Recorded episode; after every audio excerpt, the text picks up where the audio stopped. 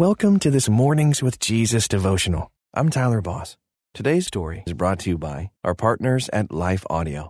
If you go to lifeaudio.com, you will find dozens of other faith centered podcasts in their network. They've got shows about prayer, Bible study, parenting, and more. Head over to lifeaudio.com now. And remember, you can have full access to our meditations commercial free. Just text ABIDE to 22433 for 25% off. Now, receive his peace and abide in Christ. Welcome to this Mornings with Jesus devotional, designed to start your day in a positive way with scripture and reflection. I'm Dianne Jackson. Today's scripture is Mark 1 verses 40 to 41 from the New Revised Standard Version. A leper came to him, begging him, and kneeling, he said to him, If you choose, you can make me clean. Moved with pity, Jesus stretched out his hand and touched him, and said to him, I do choose. Be made clean. This story is from Gwen Ford Faulkenberry. Someone told Gwen, Show me your calendar and I'll show you who you are. That comment has stuck with her and convicted her. She thinks of herself as a person who spends time wisely on what matters.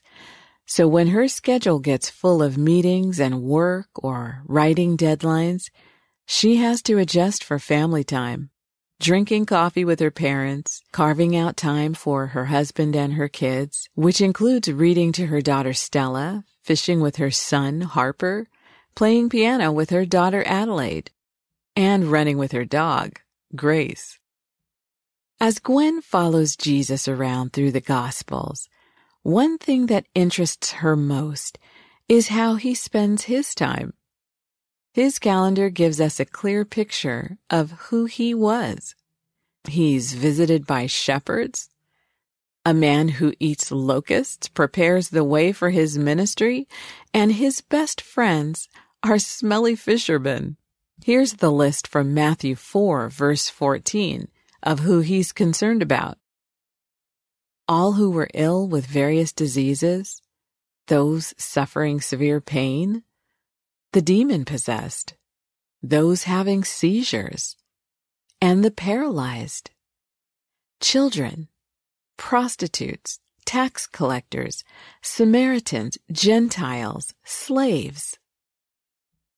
If Gwen was there to follow Jesus around, she's sure she would be afraid of the people and the places Jesus encountered. And he didn't only see them, he touched them over and over again.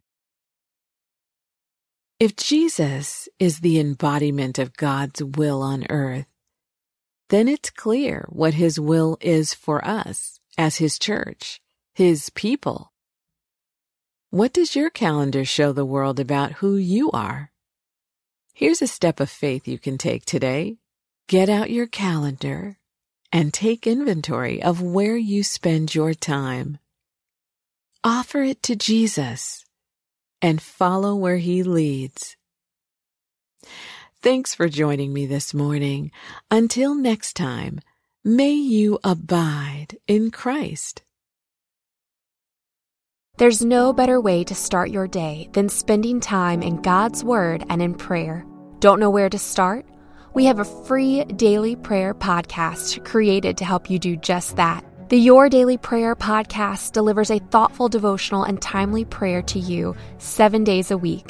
Gain inspiration, faith, and encouragement with daily messages in 10 minutes or less. To start listening now, search Your Daily Prayer on your favorite podcast app or visit lifeaudio.com.